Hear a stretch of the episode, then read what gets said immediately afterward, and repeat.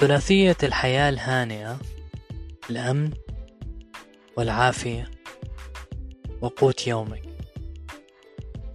إذا ما قررت أن تهاجر فأنت تحاول البحث عن هذه الثلاثية. لكن يصعب في هذا العالم إيجاد هذا الخليط السحري. من الأمن والعافية وقوت اليوم. إذا أجيت على كندا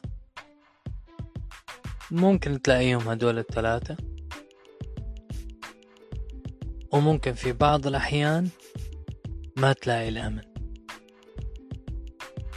الأمن اللي ممكن بسبب عنصرية أو أشخاص مرضى تخسره. تخسر نفسك تخسر ابنك. عشان هيك خلينا نحكي عن العنصرية أو عن الأمن في كندا وهل فعلا بتحس بالأمان بكندا؟ هل ما في جرائم؟ هل الجنة المرسومة في مخ آه، الشخص صاحب الرأس المربع إنه كندا هي الجنة وما فيها عنصرية. خلينا ندردش شوي. كيف تصبح لاجئا؟ الأمن والعنصرية.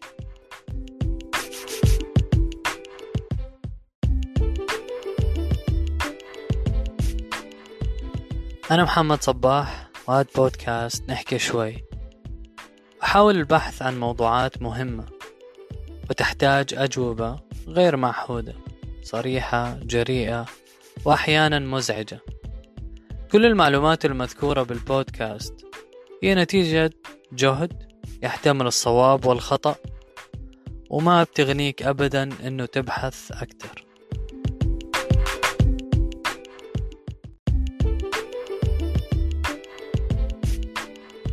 طبعا قبل ما أبدأ محاولتي لشرح الأمان بكندا أو العنصرية هي مش محاولة تشويه الواقع أو تشويه البلد بل هي محاولة لفهم زي ما كررت كذا مرة بالسلسلة لفهم الواقع وشرحه كما هو. وبنفس الوقت حتى إحنا العرب يعني متهمين أيضا بالعنصرية. فأنا موضوعي مو هم الشعوب العنصريين. العالم كله عايش في أزمات عنصرية وأسوأ من العنصرية. ومشاكل العنصرية والتفرقة اللي بتوصل لحد القتل موجود موجود عنا في عالمنا العربي والإسلامي فمش هذا موضوع إذا أنت كنت مفكر هيك. العنصرية هي أسوأ مذهب عرفه التاريخ. فهي التميز بين الناس دون وجه حق. تفرقة بين جنس وجنس عرق وعرق. وأشخاص تميز بين البشر الذي خلقهم الله متساويين.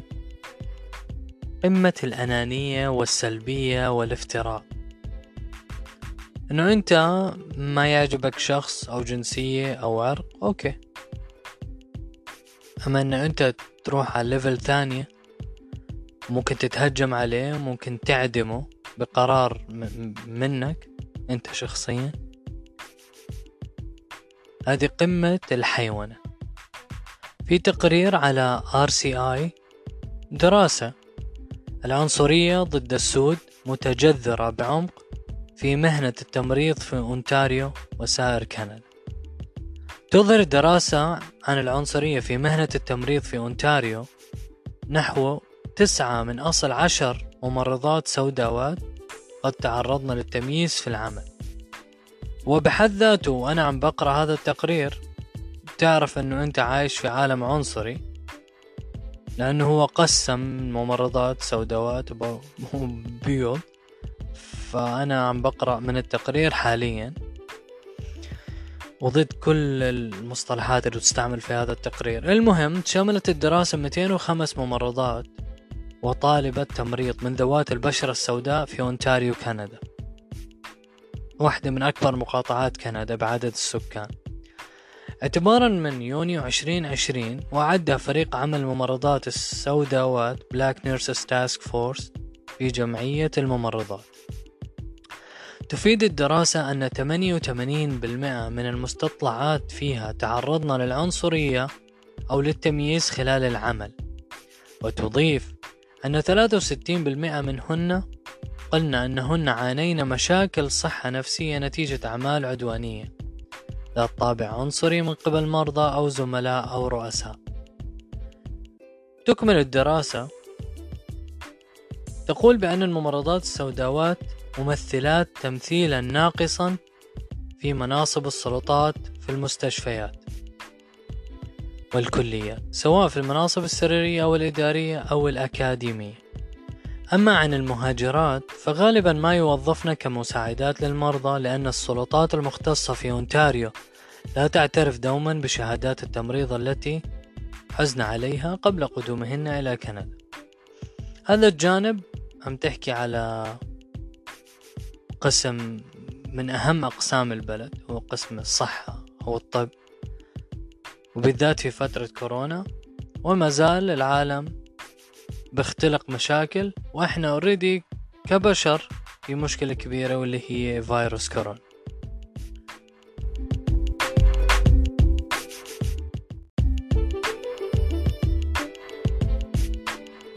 كندا من أكثر الدول المستقبلة للمهاجرين واللاجئين. بس دائما بكرر وبحكي مع أصدقائي إنه دائما في مشكلة في التعايش. إنه ممكن يوصل مئة ألف مهاجر لكن واحد بالمية خمسة بالمية عشرة بالمية فعلا يندمج في المجتمع بشكل أو بآخر. عشان هيك بمجرد ما فتحت على الإنترنت وبلشت أبحث كتبت العنصرية في كندا عشرات التقارير طلعت. جنة الهجرة تضج كراهية مع صورة كبيرة لإمام مسجد على الصفحة الأولى صدر عدد أمس من صحيفة The Globe and Mail الكندية بعنوان لماذا لا يتم توجيه المزيد من تهم جرائم الكراهية في كندا؟ وهو تحقيق مطول يفحص ويحلل أداء الشرطة في التصدي لجرائم الكراهية في عموم كندا. فحص هذا التحليل. أداء أكبر 13 قوة بلدية وإقليمية في كندا. ستة منها لديها عدة ضباط متفرغين لحل هذه الجر... هذا النوع من الجرائم اللي هو جرائم الكراهية. ووجد تحقيق الصحيفة أن انتشار جرائم الكراهية قد أصبح على نطاق واسع في عموم البلاد حيث تراوحت النسبة ما بين 6% إلى 38% خلال الفترة التي تغطيها بيانات ذا جلوب من 2013 ل 2020 تضاعف عدد الجرائم الكندية التي تنطوي على الكراهية أو التحيز إلى أكثر من الضعف. لتصل إلى 2669 جريمة في عام 2019 وحده وتضاعفت الجرائم ضد السود الذين تقول الشرطة أنهم دائما أكثر الأعراق استهدافا لجرائم الكراهية بشكل متكرر. قال خبراء الشرطة أن الحالات التي تم الإبلاغ عنها للحكومة الفيدرالية تقلل إلى حد كبير من نطاق وحجم مشكلة جرائم الكراهية المتزايدة في البلاد. فهناك فجوة دراماتيكية بين الأشخاص المكروهين الذين يقولون أنهم يواجهون في جميع أنحاء البلاد وما تنتهي به الأمر إلى الشرطة بالتحقيق فيه. ووجدت الدراسة الاجتماعية العامة للإحصاء الكندي حول الإيذاء أن ما يقرب من 250 ألف شخص تعرضوا لحوادث بدوافع الكراهية خلال بس 2019 وقال الضحايا أن أكثر من نصف هذه الأحداث كانت عنيفة. يعني 130 ألف تقريبا من هاي الحوادث كانت عنيفة. ومع ذلك قال حوالي خمس هؤلاء الأشخاص فقط أنهم قاموا بالاتصال بالشرطة المحلية. يعني في ناس أصلا ما بتصلوا بالشرطة المحلية. لعلمهم إنهم ما راح يعملوا شيء. وأجرت هاي الدراسة في كثير من الأحيان أن جرائم الكراهية لا يتم الإبلاغ عنها للشرطة. وحتى لما يفتح الضابط قضية فإن دافع الكراهية الذي يحفز المعتدي يتم استبعاده من الإجراءات الجنائية فحتى البلاغات عن جرائم الكراهية والتي تحقق فيها الشرطة أصلا يتم التلاعب بدوافعها. وإن كان تحقيق الصحيفة لم يشر صراحة للديانة الأكثر تعرضا لجرائم الكراهية في كندا.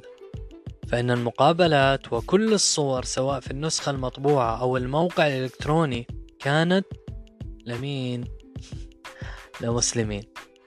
أو حوادث جرائم كراهية تعرضوا لها كصورة صورة رئيسية صورة إمام المسجد التي عرضت في النسختين المطبوعة والإلكترونية.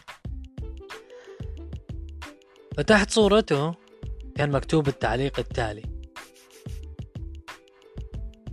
لطالما اعتبر الإمام سيد سهار. أن ردة فعل شرطته المحلية على جرائم الكراهية هو ثقب أسود. فلا يزال هو وجماعته يعني المسلمين طبعا ما ذكر هو المسلمين يبلغون عن تعرضهم للتهديد أو الإيذاء لكنهم فقدوا الكثير من الأمل في تحقيق العدالة.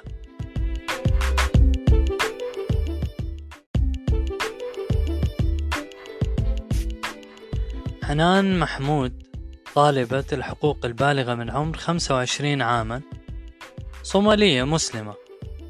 تقول إن قوة الشرطة فشلت حتى الآن في بث الثقة بين الكثيرين في مجتمعها فقد واجهت النساء المسلمات المحجبات في المدينة سلسلة من الهجمات العنيفة في الأماكن العامة ولم تفعل الشرطة شيئا. حذكركم بأكبر مشكلتين صاروا في كندا.